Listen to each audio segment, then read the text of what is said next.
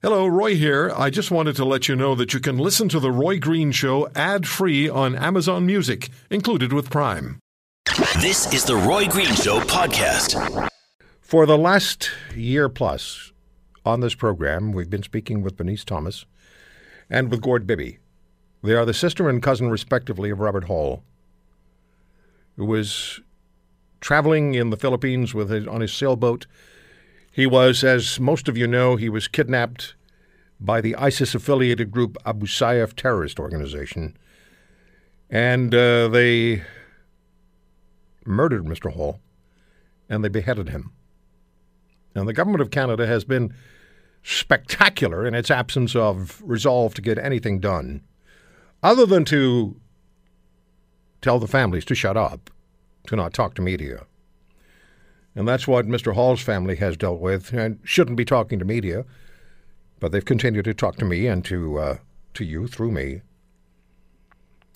And uh, a few weeks ago, Bernice Thomas actually went to Ottawa, flew to Ottawa, at the invitation of the federal government to meet with the Global Affairs Minister, Chrystia Freeland, and RCMP, senior RCMP officers. Remember, the family was told that they weren't allowed to negotiate with the terrorists for their brother and cousin and family members' release.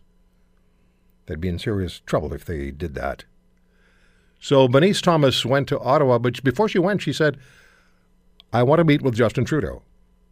And you're going to hear during the interview what happened when, when she raised that. So we spoke on Friday, late Friday afternoon, and you haven't heard this anywhere else. So listen now to Bernice Thomas and Gord Bibby as they talk about the background, as they talk about the visit to Ottawa, as Bernice tells us what in fact happened when she met with Justin Trudeau, how he responded to the five demands the family had, how Chrystia Freeland responded, and what the RCMP had to stay, say. And when I uh, when I began, I, I asked um, Bernice this question: How did the trip to Ottawa come about? Have a listen. I think, truthfully, Roy, it's a little bit of being a dog on a bone, like just not letting go. Um, you know, I have, as my family has, and extended family and friends, uh, we have doggedly been reaching out to the government for well over two years now. It's been exhausting. And um, I, I think it's just perhaps they they finally came to the conclusion we're not going away, and our media presence was perhaps getting a little more uh, far-reaching and a little louder, and uh, and and and I think just you know covering their bums and doing a little bit of trying to do some damage control. I I, I you know I, I have to say perhaps on the part of the RCMP it was uh, actual um, uh, movement towards uh, reconciling some of the difficulties and problems that they they saw happening. Um, but I think very much so on the part of Global Affairs Canada and the government of Canada, it was um, a, a, appeasement. You know, just trying to to tamp things down so that they weren't in the spotlight. So, if you had never had conversations with media, if you've never, if you'd never, both of you come on this program and spoke about your brother or your cousin and the frustrations that you've had to live with with Ottawa, you never would have been asked to go there. There would have been no interest in speaking with you. I doubt it. I doubt it. Yeah, I. Um, I mean, any any uh, sort of dialogue that has happened at all with Government of Canada has been, in my opinion, um, uh, brought about by our insistence that we want to talk to the government. We want to get to the bottom of this. We want to know what happened. We want to know the shortfalls, where they where they made mistakes, what they're going to do about that. And I think the government of Canada and Global Affairs Canada would have been completely content to just let this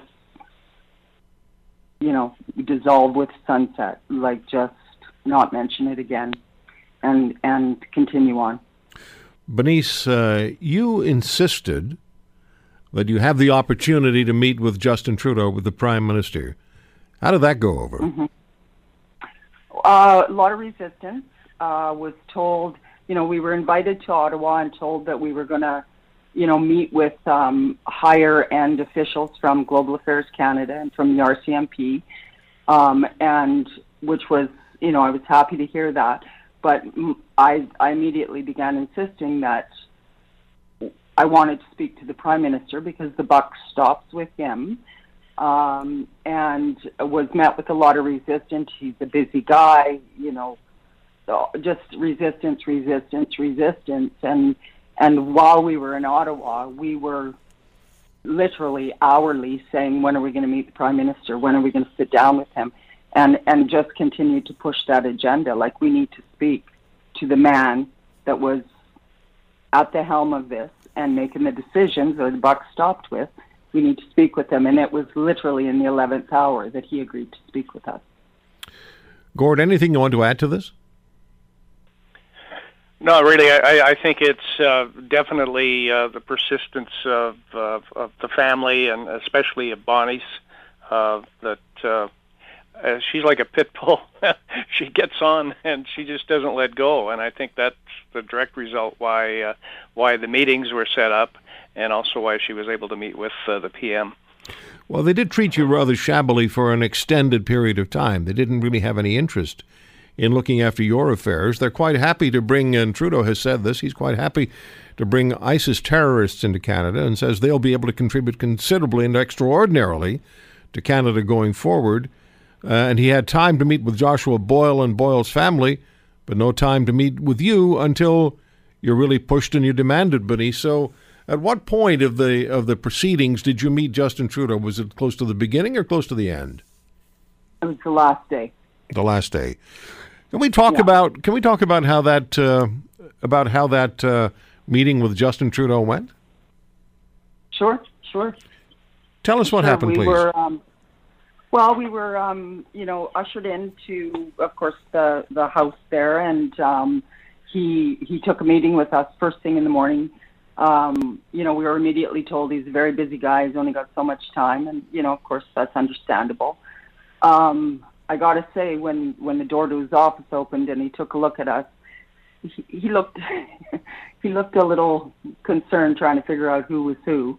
Um, but um, anyway, so we went in, we sat down with him, and um, um, you know, we were very clear with him initially that uh, we weren't there for any reason other to than to tell him what we wanted to see happen and and that we wanted to see some accountability coming from him and his his leadership. And um, and so we laid out um, what we call our five asks to him, which encompass you know a lot of what's been going on for the last couple of years, and um, you know discussed these five asks with him and um, got, you know, his assurances that he was, you know, none of it was impossible and he was he was on it. And um, here we are, still waiting. And you had a sense that he was genuinely interested in doing what your five asks were, or was it more a case of, I'll answer this and hopefully they'll leave? Well, you know, he is. Uh, um, he's uh, he's a good player. That guy, like he's he's very very good at reading people, and um, and and uh, putting forth what he feels is correct for the situation. I mean, he seemed he came across as very compassionate, uh, but but uh, you know, I'm sorry. Uh, my learned experience of dealing with government of Canada is that um, they're not sincere and they're not compassionate, and they want us to go away. And and so that was what I was reading into everything. Is just you know I, you know, and he and he did say some kind things. You know, I'll give him that, and and did show show you know some compassion for what happened to my brother, but but I think it it it it, it just all of it feels like appeasement to me and you know, it uh, and and based on what's happened since, was was was not sincere. You're listening to the Roy Green Show. Heard weekends from two to five on 900 CHML. So my conversation with Bernice Thomas, the sister of Robert Hall, and Gord Bibby, Robert Hall's cousin, continued about their visit to Ottawa and their time with the Prime Minister, with the Global Affairs Minister, Chrystia Freeland, and with the RCMP. Remember as well, the family had put together the electronic petition 696, in which they had demanded an inquest into what had happened. And that petition was read into the record in Parliament, but nothing was done about it, even though the federal government had every opportunity. They have been foot dragging and heel dragging until they became so flustered and embarrassed, I suspect, by the family's discussions with me and other media that they started to challenge them and then invited the family to Ottawa. Here's more of my conversation with Bernice Thomas and Gord Bibby. And um, yeah, just just just have a listen here. Well, I, you know, this. Uh, the more I think about uh, the stalling and and uh, the lack of compassion, whatever, I I've, I somehow wonder if this just isn't a uh, a component of big government, a big bureaucracy. I mean, are we expecting too much for our government to uh, to actually do this? And uh, I'm beginning to think that it can't, although it, it should it should. I mean, every Canadian should have the right to uh, to uh, security and and certainly getting answers as to why why a loved one was uh, butchered in a foreign land. Uh, I uh, either that or the the people are incompetent. I I. I, I don't know which way to take this. Yeah. Right? Other governments have stood up for their their citizens and have uh, interceded and helped, I believe, with ransom payments. Uh, this government has has done none of the above. What would the key ask be, uh, Bernice, that you had of um, of uh, Justin Trudeau and of the uh, Global Affairs Minister? What was what was most important to you? Well, I actually had five asks, or, or we had five asks, Roy, and they were all all significant to us.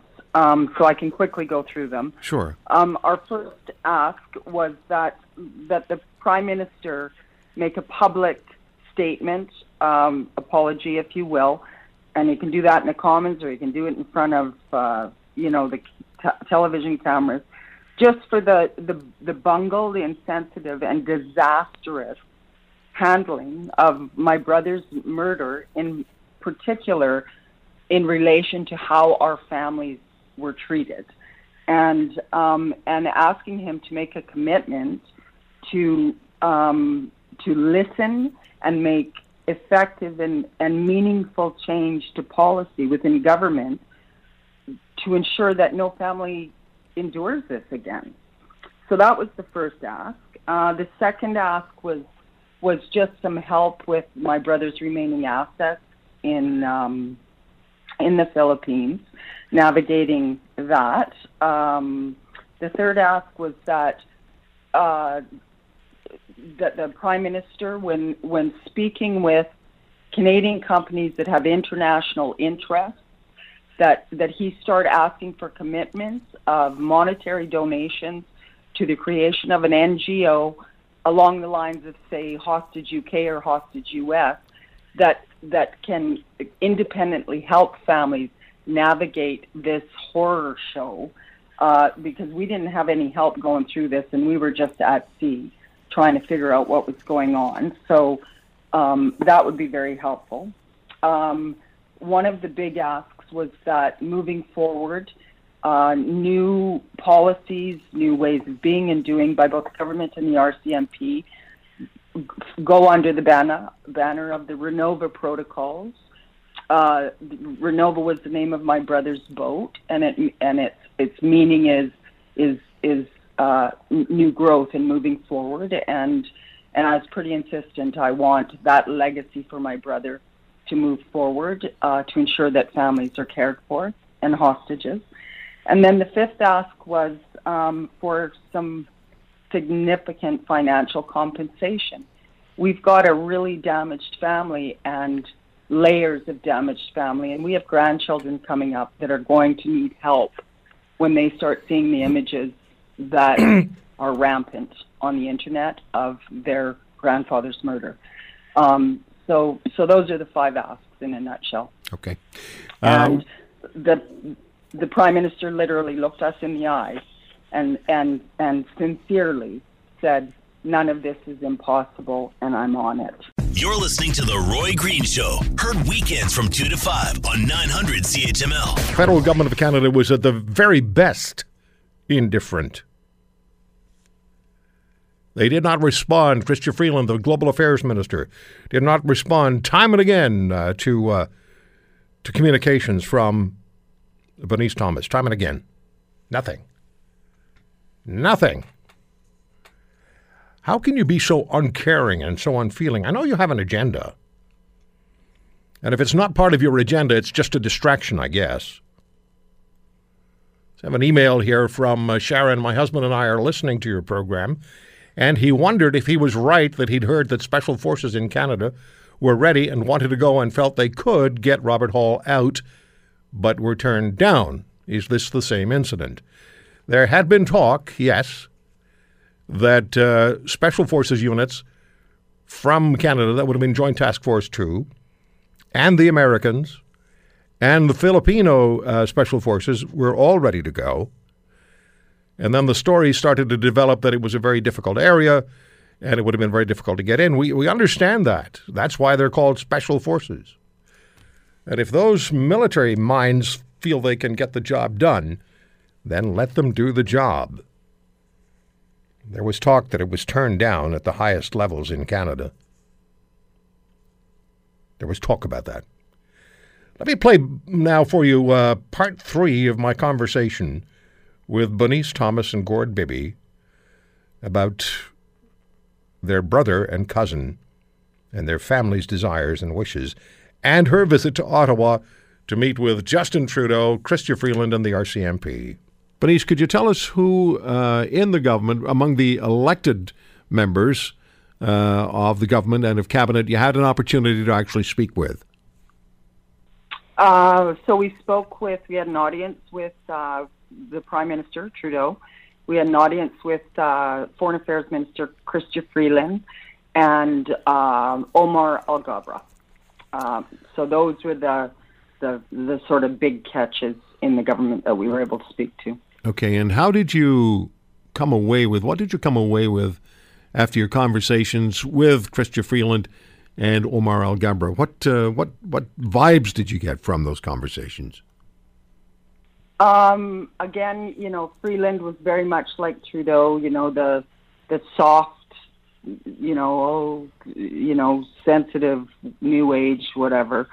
Um, I, I literally didn't get any commitments of anything from Freeland. Uh, Omar Alghabra uh, dedicated that he would handle our second ask, which was to help us with uh, dealing with in a in a in a timely fashion uh, my brother's assets that are still remaining in the Philippines. Uh, that hasn't come to th- fruition three and a half months later, so we're on that again. But um, uh, yeah, Freeland, it, w- it was it was more you know they sh- we should add cookies and tea. It was you know not very productive as far as I'm concerned. So, uh, but she heard us, and and I told her the five asks as well. Okay. You know, and and she's very cordial, but but sort of ineffective. Now, we also had the opportunity to meet with the RCMP. What can you share with us about that? Senior members of the RCMP. Uh, so we yeah we so we had you know three days of meetings in Ottawa, and um, one of those days we spoke with very very high ranking uh, officials from Global Affairs Canada and the top dogs from RCMP, um, international uh, RCMP, and um, you know I was I, I went in there with a lot of distrust for the RCMP and for global affairs as well, but with the RCMP just because of the way we had been handled throughout all of this.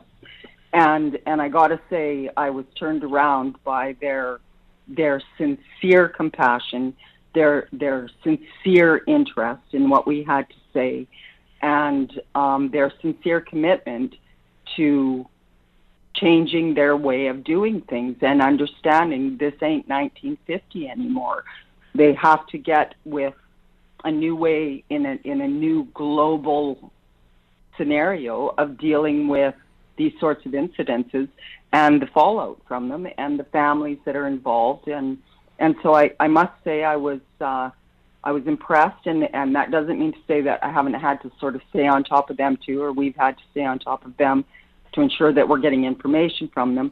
But they have made you know what what seemed like very small movements forward but they have made movements forward in a short period of time. Um, and and that you know gives me some hope that that we were heard and that they are doing what they can to keep their commitments to our family. There's uh, something else that, that needs to be said, and uh, that is that you and your family are also doing this for Canadians generally, because we don't know oh, what sure. right. We don't know which Canadian family is going to find themselves in similar circumstance, and how quickly that could occur. And you don't want any other Canadian family to experience the difficulties that, that your family has experienced and continues to experience. Indeed, Roy. I mean, as I say, this isn't 1950 anymore. This is a very, very changed world. And and I mean, just you know, a month ago, a couple of Canadians were taken hostage. It was thankfully handled within under a week, I think, uh, with everybody coming out okay. But you know, this this happens every day. Somebody is is taken hostage every day, all over the globe, and um, th- th- there has to be like I I wouldn't wish this nightmare on anybody. It's just been it's been devastating mentally, physically, emotionally uh, for for so many of us. It's just and it and it goes on and on and on and. uh I, I wouldn't I wouldn't wish this on my worst enemy. So so you know I really take the the I take personally the responsibility to take our government to task to say fix this because it uh, it's in this day and age this this is not how how how we care for people. A remarkable woman, really remarkable woman, Bernice Thomas. You're listening to The Roy Green Show, heard weekends from 2 to 5 on 900 CHML. So I uh, retweeted uh, Conservative MP's tweet of last night, and uh, that tweet showed and suggested that Prime Minister Trudeau had two years ago made the commitment to visit Attawapiskat, the Indigenous community in Northern Ontario that has faced some really, really serious challenges, like proper housing in the very, very cold winters and water and drug uh, issues and suicides of their young people. Really important matters. And uh, I've heard from listeners by way of email recently, and over, by way of email and on Twitter, their concern has been that um, the federal government has not done what it can do or should do for First Nations people, and they mentioned Attawapiskat. Chief Bruce Shisheesh joins me from, he's the former chief of Attawapiskat. He joins me on the Roy Green Show on the Corus Radio Network. Chief Shisheesh, thank you very much for the time. Good afternoon. What are the conditions that you're dealing with as a community this winter? Have things improved significantly over the last couple of years?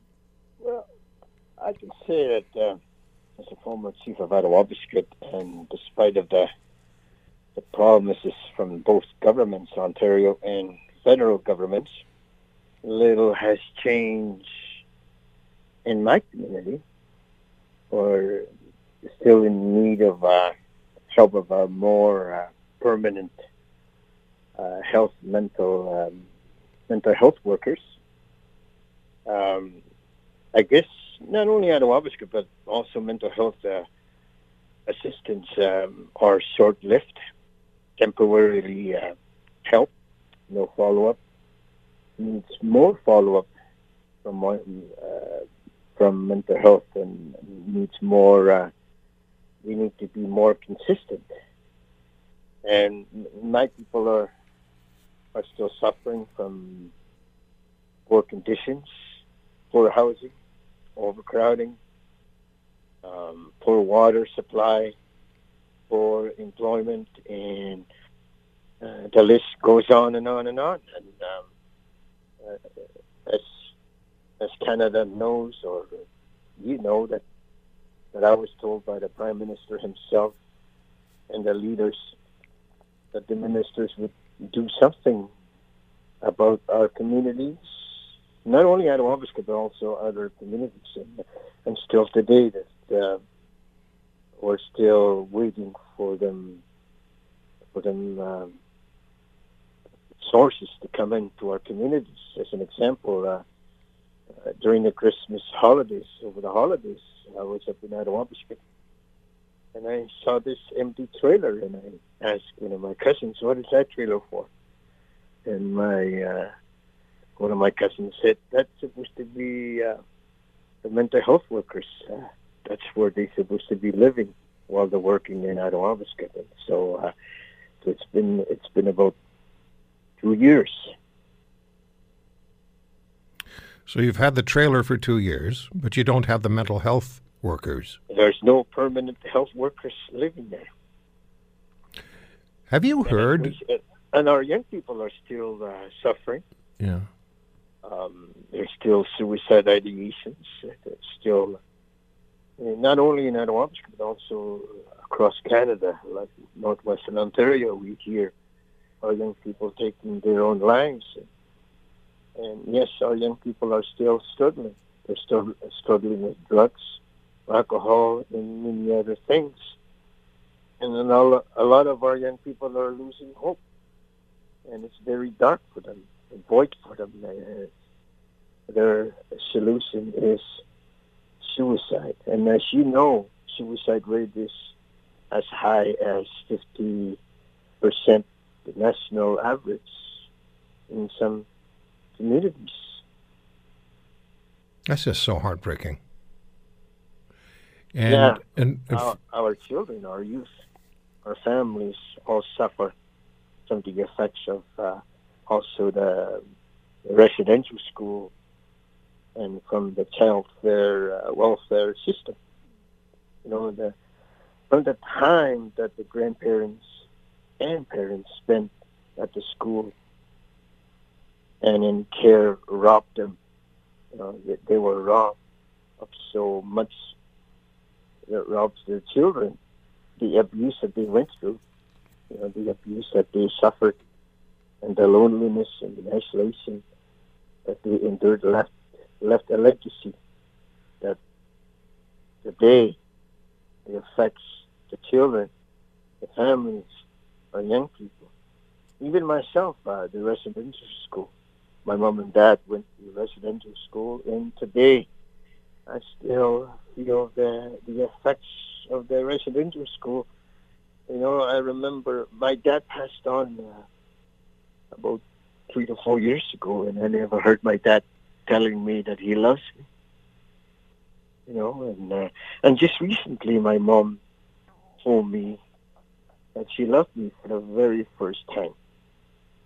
You know, so there's there's a, healing that is happening among our our young people today, and, uh, and even myself.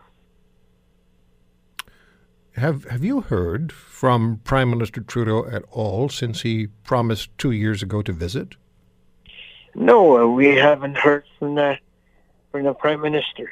Uh, I, I recall, I recall in a letter stating that he that he was looking forward to visiting Attawapiskat in the near future. You know, he, he wrote to me that time when I was a chief in May 2016 that he would visit Attawapiskat in the near future. Still no sign of him. You know, uh, we're not far from Ottawa. It's only about three to five hour plane ride. You know. Do you believe, Chief Shisheesh, that governments really care about about you, other than when there's a national media attention because you as a community made a decision to publicly share what you're facing? Do they care about you when when you're not in front of them? I believe uh, I guess since uh, that time when we declared the state of emergency, I believe that uh, I believe I can say that yes, uh, I'm, I'm, thankful for the support that they provided. I, am thankful, you know, but it was more like a band-aid uh, fix for our community. And still today, like I said when I started the interview here, there's still no sign of permanent mental health workers. Uh, where are they? You know, uh, whose fault is it? I I don't know who to uh, ask. Shouldn't have shouldn't you shouldn't have to. The prime minister committed to visiting your community in person two years ago. Yes, yes, I heard him. Yeah, I I still have the letter. I still have. Uh, I remember when I met him that day that he said that he would visit Attawapiskat. And still no sign of him. What is your what is your greatest need? Is it the mental health support? The greatest need, I'll say, to be honest, is housing. So probably uh, one family, one family, the whole family there'll be about maybe 10 to 12 people living in in two bedroom house or three bedroom house. There'll be about 12 people in there. So our greatest need will be the housing, water, you know, a better, a better uh, service, uh, resources for our community. Mm-hmm.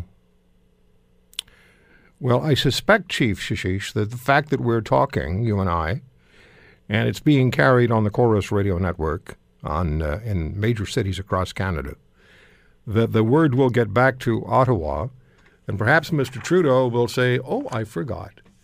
Perhaps Mr. Trudeau will pay a visit and see what you're facing and what your challenges are, and understand understand you received a trailer for mental health care workers two years ago, but no mental health care workers to be there permanently. Chief, thank you so much for spending the time with us if you don't mind, I'm going to stay in touch with you. Yes, uh, thanks for asking me to do the interview. I was honored, and uh, you know, so just uh, I'll just wait and wait and wait as I usually do. You know, maybe we can put a minister to visit my community. Maybe we can put a little pressure on. Okay. Thank you, Chief. Thank you. Bruce Shisheesh, the former chief of Attawapiskat in Northern Ontario. You're listening to The Roy Green Show, heard weekends from 2 to 5 on 900 CHML. Great deal has been said, written, and commented on as far as the uh, the uh, contretemps, as my friends in Quebec would say, between British Columbia and Alberta about uh, the Northern Gateway pipeline. No more BC wine! And then they gave up because the Premier of British Columbia said, we'll go to the courts to decide, have the courts decide whether the extension of the Northern Gateway pipeline is going to be permitted. So I don't know who got hoodwinked. Maybe they hoodwinked each other. But what's, what, what, what's going on is, and this isn't the first time, is that our national economy is hurting because of these kinds of initiatives or these kinds of events. We bring hundreds of thousands of gallons or liters of oil into this country every day. But we don't export our own. And we don't use our own as much as we should and as much as we could because it's politically incorrect. And there's an orchestrated and concentrated effort underway to stop the development of Canadian natural resources. Calvin Helin, who's the chairman of the Eagle Spirit Pipeline Group, told us a few weeks ago that uh, there are American organizations that are just pouring money into this country and particularly trying to appeal to indigenous peoples to get in the way of the pipelines. Vivian Krause is the acknowledged expert on this issue. She writes uh, for the Financial Post. She's also on Twitter at Fair Questions. There's a website we'll talk about in a minute, and uh, we're glad that Vivian is with us because this is a hugely, hugely important issue. It's not being properly addressed by premiers or by the prime minister, And Denis Coderre's gone, so we don't really have anybody to yell at who'll yell back stupidly. Uh, Vivian, thank you so much for coming on the show. Good to talk to you. Thanks so much for having having me, Roy. Great to be here. Yeah, let's talk. First of all, give us an, an outline, please, of what the concern, what the issue is, and then we'll talk about where the money's coming from to block the Canadian the the the, the mining and the and the use and the and the exportation of our natural resources. Okay, well, as you just said, Roy, you know the issue here is that our national economy is being hurt. In fact, uh, Scotiabank just a couple of weeks ago came out with a report which said that the the cost, the loss in, in royalties and revenue to our country because of the fact that we can't export oil to overseas markets is something on the order of 117 billion dollars over the last few years. So, you know, whenever you have something that's impacted our whole country to the tune of more than 100 billion, we have a big issue here. And of course, um, you know, there's a lot of controversy now over pipelines. They didn't ever used to be an issue. No one used to talk about pipelines. And they wouldn't even be in the news. We wouldn't be talking about pipelines at all. This is basic infrastructure that's under the ground. It's out of sight. Nobody thinks about it or talks about it. But it has become a controversy, and that has been deliberately manufactured. It's been created um, as part of a systematic campaign uh, financed um, by U.S. interests. And now, you know, this campaign has actually been in the works now for about 10 years and it's got to the point where it's it's having a significant impact. It's preventing um, our, our our country from being able to build major infrastructure projects. And now, of course, the spat between British Columbia and Alberta is spilling over to other industries. It's even hurting industries with small companies like you know small wine producers. So this has really gotten to the point way, way, way, way past where it ever should have gotten. But it's time now. We are where we are and we need to ask, you know, why did we get here? How did this happen? Mm-hmm. Um, who's behind this? What's actually going on? And what do we do about it? So you did uh, you did a lot of digging, and you found that there's money coming from the United States in in large uh, amounts, and the money is being directed to uh, specific groups and organizations which will get in the way of pipelines, the development of natural resources. What did you find out? How did you uh, how did you come on it, and who who should we be most concerned about? Where should the focus be? Well, those are all the key questions, Roy. You know, I stumbled across this. Um, originally, it's it's goes back 15 years now that I've been looking at this too. When I worked in the salmon farming industry, and then I guess it was about 10 years ago.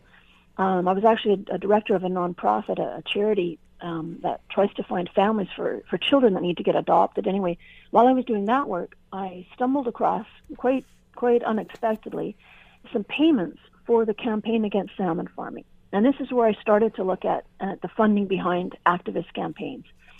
So for a couple of years there, I followed the money on the campaign against farm salmon. I traced the funding on more than 100 organizations, and it all came from the same source, was the Packard Foundation in California. And what I found was that the campaign against aquaculture was part of a much larger campaign to prop up the market for commercial fisheries. So they were campaigning against the farm salmon in favor of its competitor in the market, which is the wild salmon, most of which is coming from Alaska. And what I found is that, of course, the exaggeration um, of the environmental impacts and risks of aquaculture, not to say that there aren't any, there are, there are legitimate issues, but by exaggerating the, the environmental impacts, they were mitigating or softening the market impacts because commercial fisheries, in fact, had been really hurt by the aquaculture industry that produced actually a product that chefs like better, consumers like better. So this is what got me looking at environmental controversies from a marketing perspective. And of course, then while I was still doing that research on, on salmon farming, I just stumbled by accident across a large number of payments for a, a thing called the tar sands campaign. This was back in 2010, seven years ago. And at first, of course, you know, there was absolutely no publicly available information about it. So we had no way of knowing what it is. You know, this tar sands campaign, we didn't know. Was it against Gateway? Was it against the Keystone Pipeline? You know, what was it about? But of course, what's happened over the over the last seven years is, you know, drip by drip, more information has come to light. And in fact, last fall, the individual who has been di- directing this this campaign now for for more than de- a decade, his name is Michael Marx, he put on the website of one of the organizations that's behind the scenes that, in fact, from the very beginning, and I'm, I'm quoting in the man's own words, he said, from the very beginning, the campaign strategy was to, and I quote, landlock the, uh, the tar sands crude to keep it out of international markets where it could fetch a high price per barrel.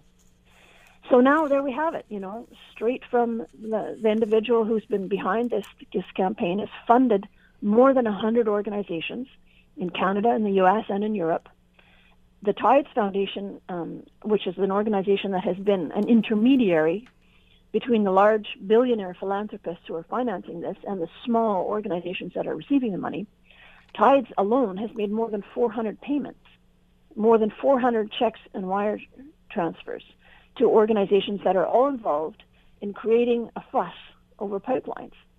And of course, there are legitimate issues, uh, you know, uh, associated with our use of oil. We use more than a thousand barrels of oil per second. It's an enormous amount of oil.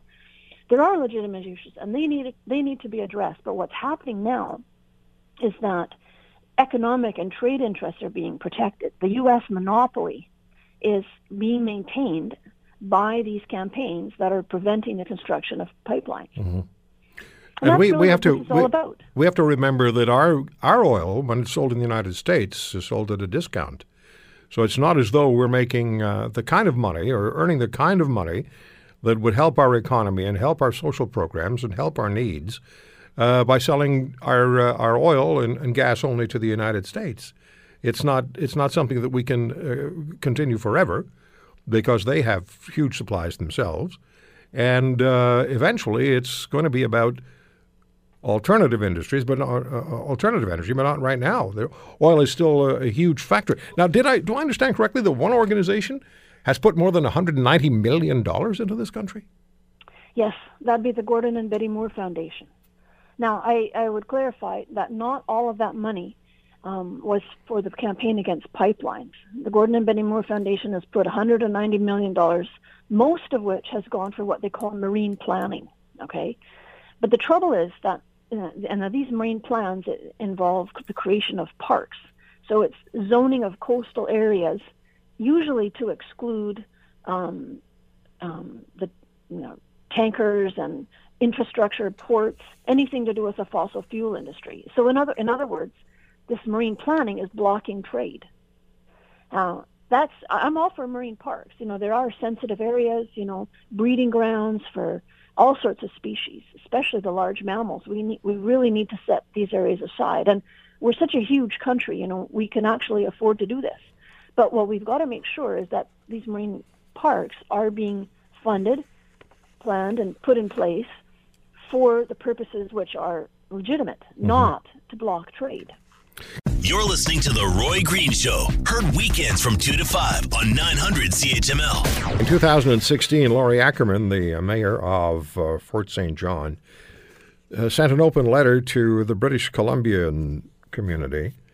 And in part, she writes Canada has 83,000 kilometers of pipelines. Three million barrels of crude oil is transported safely every single day. BC has over 43,000 kilometers of pipelines. If we took that oil out of the pipelines, we need 4,200 rail cars to move it. How many of those cars would you like rolling through your community? And between 2002 and 2015, 99.9995% of liquid was transported through our pipelines safely. You probably spill more when you fill up at the gas stations. And she uh, adds, I understand why you don't want tankers floating down our beautiful BC coast, but did you know the USA has been shipping up to 600,000 barrels a day of crude from Alaska to the Puget Sound through the Salish Sea for the last 20 years. That was written in 2016. Vivian Krause is my guest at Fair Questions on Twitter. And uh, she's discovered where the money's coming from and where it's going to from American interests to uh, vilify the oil and the natural resources industry in this country, to stop the pipelines and uh, and Vivian, that's for the to the benefit of the United States.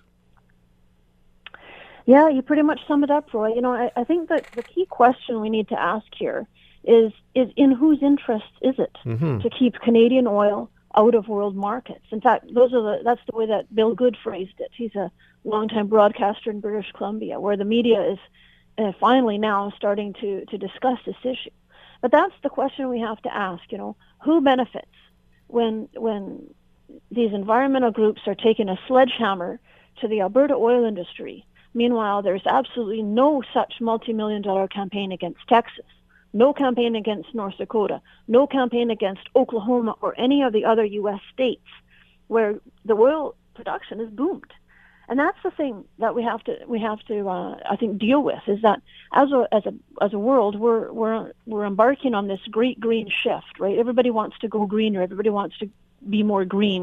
And that's great. That's terrific. Nothing wrong with renewable energy as long as we can afford it. But what's happening now is that in the name and under the guise of protecting the environment, U.S. the United States is getting an unfair advantage because Canada is being kept out of the global markets. Investors are being scared away from from Canada. We're losing out on hundreds of billions of dollars of potential revenue.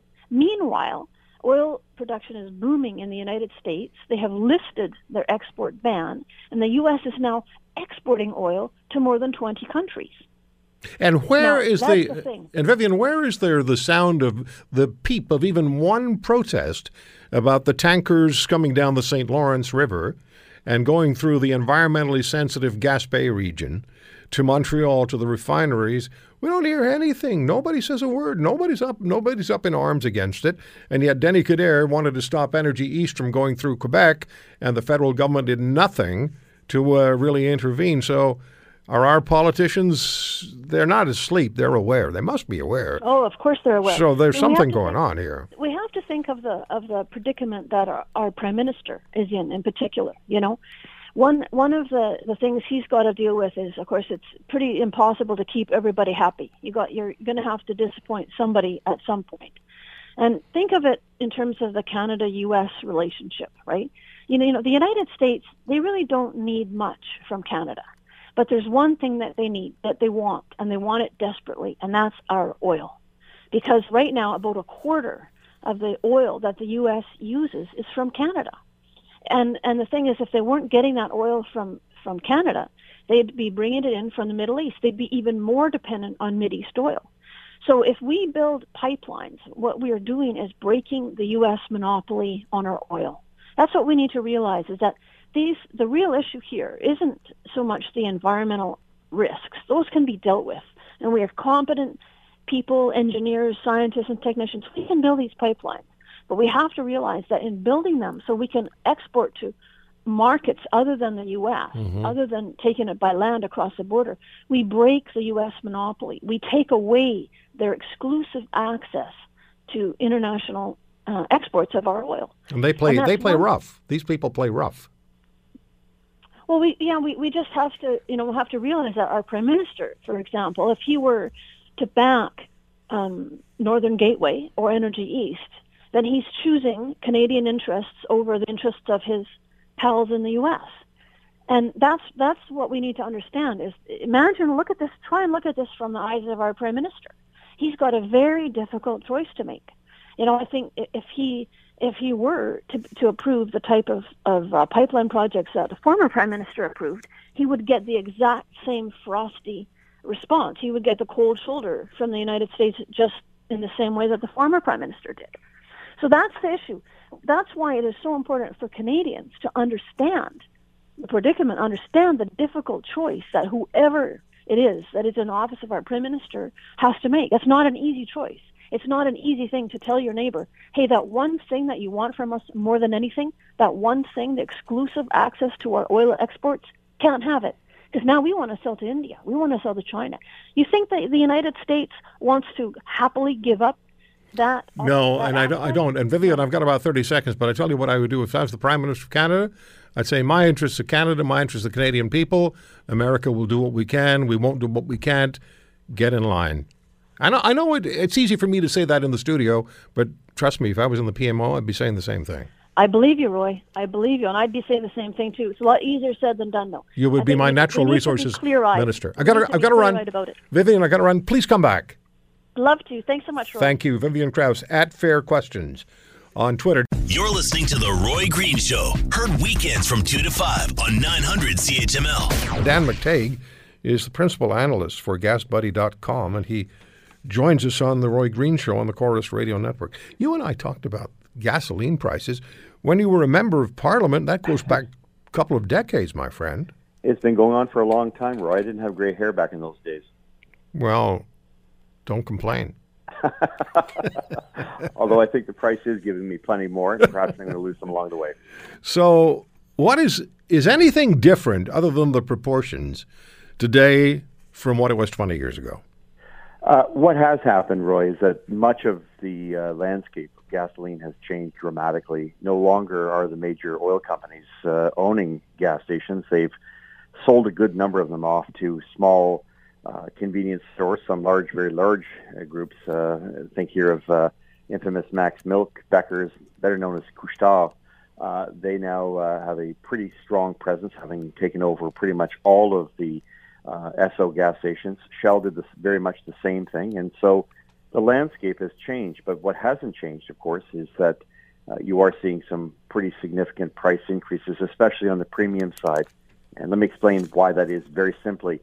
You see in markets like Hamilton, London, Edmonton, Calgary, uh, Winnipeg, uh, Regina, Saskatoon, uh, even Kamloops, where there is no longer any money being made selling gasoline. In other words, uh, you're often selling gasoline as a station at a price which is pretty much what you paid for it. So you have to make up the difference some other way. If you're not selling oodles and oodles of potato chips and chocolate bars, you're going to make it on premium gasoline. And so gasoline, many vehicles are now uh, responding to the requirements uh, globally, but also the corporate average fuel efficiency uh, mandates in the United States of better fuel mileage. And so premium has become uh, the uh, the rule of the day, uh, mostly because of the uh, uh, the kind of configurations on vehicles, smaller engines, more power, using premium gasoline. Think here of turbo. So what we're seeing is, you know, money lost selling regular gasoline is made up selling premium and diesel and other products. Mm. Well, I have an SUV. It's not small. It's not massive. It's big, but it's not it's not huge. It has a 3.5 liter V6 engine. Why am I? Why do I have to buy premium at a buck forty one a liter? And we both know that the premium doesn't cost any more to uh, to refine than the uh, than the regular. I guess you told us because that's where they make the profits. That's right. And of course, if you look at premium gasolines, uh, requires one more one really important component called alkylates. And of course, we just haven't kept up, kept up with the times either in Canada, or the United States. Price for alkylates on markets is extremely expensive as demand has soared. Uh, in some instances, almost tripled. Uh, but yes, the difference everyone understands, whether you are in Vancouver or or Calgary or Toronto or you know Hamilton here uh, or out in the East Coast, the difference is about nine and a half cents a liter. That's at the wholesale level, and you're paying 19. So that 10 cent a liter margin is really where uh, gas stations are able to survive. And it, with an increasing number of people using premium gasoline engines, I think it's because of the sensitivity of the engines. They can perform better using less fuel, but they have to use higher quality fuel, uh, octanes that are above 90 or 91. So that's really uh, an important point, and I think it. Uh, a lot of people are not paying a lot of attention to this, but as the market changes, so is the way in which uh, we are being priced.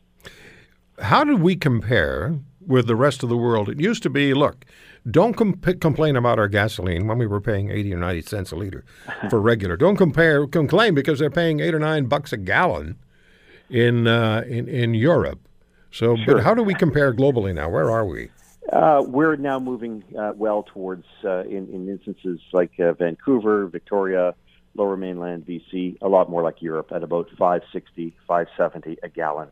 I just want to remind people that regular gasoline in Vancouver, Lower Mainland, downtown Metro is about uh, a dollar forty-eight point nine. I've seen a dollar fifty-two point nine, uh, but that works out to about five sixty-five to five seventy a U.S. gallon. So that would put us on par with Germany, uh, although Germany is a little bit more expensive than that. The conversion I haven't seen lately, and that is of course a red herring because the Canadian dollar does fluctuate dramatically as it has for the past little while. Weaker Canadian dollars, of course, contributing to this. But if we were, say, down among OECD countries in the, you know, the top, the, the bottom 10 in terms of price, we are now probably somewhere in the middle, and uh, that is likely to increase as governments uh, uh, take, particularly when it comes to uh, carbon taxes. By the way, expected to be about 15.5 cents a liter for diesel in the next three years, at least 13 and a half, I'd call it 14 and a half for gasoline And of course, uh, I'm not even dealing with premium here, which would be slightly higher than that as well. So all prices are going to rise, and they have a lot to do with governments uh, taking an ever increasing amount to uh, pay to uh, uh, protect the sky from falling.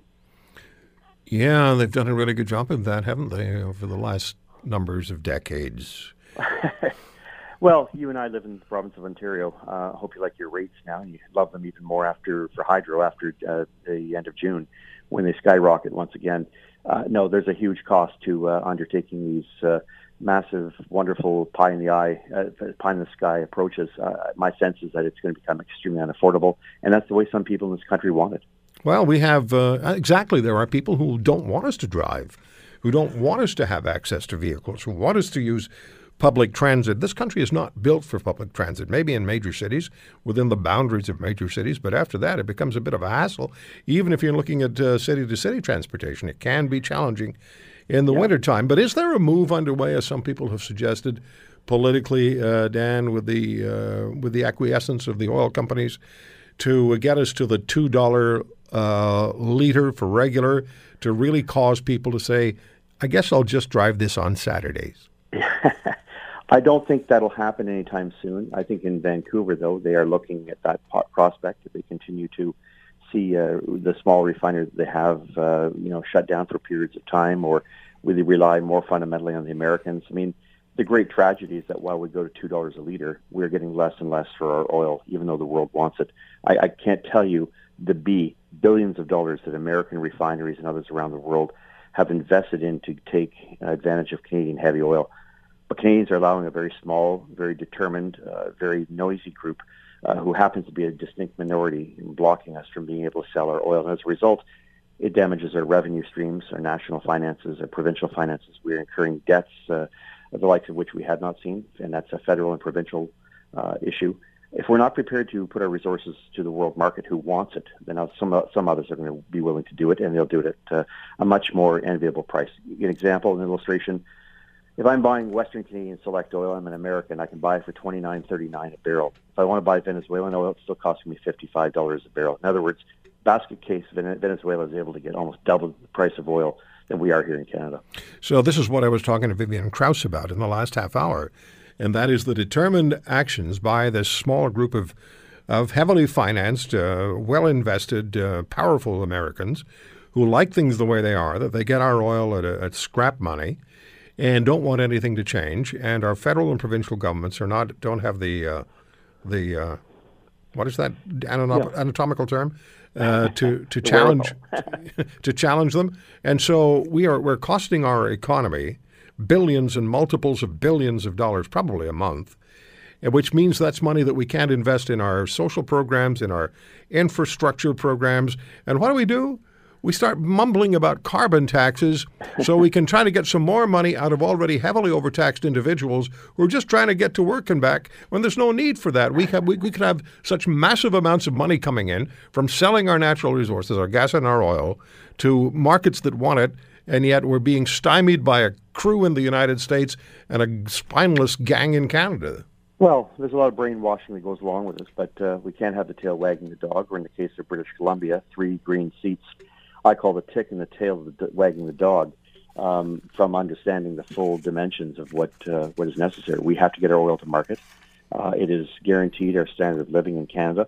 Oil itself and the rise of fossil fuels explains why you know several billions of people around the world can live, have access to pharmaceuticals, the best of uh, treatments that are available out there, transportation second to none, asphalt roads, jets. I mean, we've really improved as a, as a society using fossil fuels. If they want to denigrate that, they're really speaking against the success in which they, uh, they, they currently live and the standard of living that the really the quality of life that we have. But there is something else I, I jumped on earlier this week, and I don't know if Vivian may have mentioned this, but on March 1st, the U.S. Uh, House of Representatives uh, Committee on uh, Science, Space, and Technology came out with uh, an interesting report on the Russian attempts to influence, influence U.S. domestic energy markets by exploiting social media. And they, among other things, they pointed out two uh, intrinsically important projects to Canada. Enbridge Line 5, I'll get to that in a moment, and the Keystone XL pipeline, of course, we, which we knew was scuppered by the previous administration in the U.S., now, of course, resuscitated under this president. Uh, but the interesting part with Enbridge Line 5 is that we don't get oil from uh, Western Canada via that pipeline, you can shut down pretty much all of Ontario's chemical industry as well as its, as its oil industry, and you'd probably leave Ontario without much gasoline and oil and diesel and jet fuel. So, you know, there's a real uh, attempt here at trying to drive an agenda, which at the end of the day is nothing short of economic vandalism and likely to undermine the very social programs that many of these people on the on the political left um, seem to uh, espouse as being a, a natural right. You have to fund these things, and you know this kind of money doesn't grow off trees. It is something we exploit. It comes out of the ground, and we do a damn good job at it. Yeah, but Dan, you know, windmills, man, windmills, windmills. There's your answer. Wind, build more windmills. Yeah, well, you know, I my riding was Pickering. You one nuclear reactor there could produce more than the next 50 years of windmills produced in all of Canada. So, I, I mean, we can talk about these things and we can feel good about these things. I don't feel good though when you know, as many people do, have to look after you know uh, loved ones, elderlies, mm-hmm. elderly parents uh, who can't afford to make ends meet because the hydro rates in this province have gone through the roof. And I'm not pointing fingers. That policy has failed. It ought to be replaced. And if it's not replaced, then those who espoused it ought to be replaced. I think that opportunity comes up in June. Well, we already know that in Europe, there are many people who die each winter because they cannot afford to stay warm. In the UK, there are many seniors uh, in, in, huge numbers who will ride uh, city buses from morning until night because that's the only place they can be warm. They, they can't afford to, to heat their homes. And uh, they're projecting, I, I saw the numbers, I have them at home actually, something like 100,000 people are expected to die by 2030 or 2050 because of the massive increases in electricity prices and the total collapse and failure, or almost total collapse and failure of the uh, of the uh, alternative energy programs. Yep. Same groups of people don't want shale fracking in Europe. Same individuals who want to rely more and more on Gazprom coming from Russia with all of its political baggage uh, in order to uh, stay alive. No, frankly, you know, these are examples of where we are heading to a very cold period, mm-hmm. and uh, we have the, the ability to sell and to ensure that people are looked after. But there seems to be a resolute community out there that wants to invent an issue. Um, certainly, Europeans know that today when things are as cold as they are. Um, and that issue is, of course, having a detrimental impact on people who otherwise could live fairly decent lives with energy that has uh, been not just the promise of the future, but has sustained the kind of standard of living that we all enjoy today. Well, exactly. That's how we grew. That's how we grew. That's how we got away from, you know, the candle era and actually started using light bulbs and started to have medicine that, that worked, that kept people people healthy and kept people living longer and provided a decent quality of life. And now what's happened is I think there's a group of people who exploit social media to convince eight-year-olds that uh, if if you uh, if you pump gas, you're destroying the world. Yeah. And the eight year old d- d- provides that message to dad every time the eight year old's in the back seat. well, there was uh, an interesting. Call me a cynic. Yeah, well, I mean, there is there, these groups are there. They're well funded. They're well heeled. We know where they're coming from. Uh, whether it's the Tide organiza- Tides organization, whether it happens to be the Rockefeller Institutes. Uh, Vivian may have talked about this more than I, I'm certainly aware of. But uh, when you know a, uh, House of Representatives, uh, U.S. senators come forth with views that some of these sites that are designed to uh, to denigrate our energy, our natural gas, and other our energy prowess as uh, the U.S. and Canada continue to increase our energy output to make the world a lot safer, certainly for us here in continental North America. You're listening to The Roy Green Show, heard weekends from 2 to 5 on 900 CHML. And Tay uh, continues in the two minutes we have left things going to get better? Or will things improve? Or are we just uh, condemned to be led by clowns? Well, it's it's pervasive, uh, whether it's in what, what some teach in schools or whether it is uh, what some uh, in media choose not to cover or what they do cover. I, you know, the fact is, where people, I think, and the intersection is, is coming very quickly are those who don't have jobs those who realize we now have a third generation that's going to have to pay for the accumulated debts which have just been earned in the past couple of years by governments. And I'm not being partisan, but I, I think there is certainly a concern, a growing concern, that we're not able to maintain our standard of living because we are throwing away and turning our back on the very wealth uh, makers, uh, the very things that have created wealth in this country. But I also think there is uh, a, a, a tipping point where people are starting to say, and I saw this in Vancouver in the past week, where when it hit a dollar fifty a liter, suddenly you had people making two choices: either obviously their anger with uh, representatives, but most importantly, just driving south of the border and choosing to uh, you know, to spend what little amounts they can to make ends meet uh, to uh, to avoid these prohibitive prices. And if Canada's going to go down that route, uh, I think there's going to be a serious reversal of, uh, of fortunes because I think we'll lead a lot of people to uh, to take uh, the, the, the best way out of it, and that's to uh, remove governments that are committed to these kind of false Yeah, that are leading to high prices. Let's give them the heave ho. Um, Dan, thank you very much for the time. You know, if we just opened up the uh, the taps and let the, uh, the, the the oil go where it's required globally, and we saw the money pouring back in, people would realize very quickly what we're doing to ourselves now. Always great talking to you, my friend. Great talking to you. Thanks for having me, Roy. All the best. Dan McTeague, GasBuddy.com. The Roy Green Show, weekends from 2 to 5 on 900 CHML.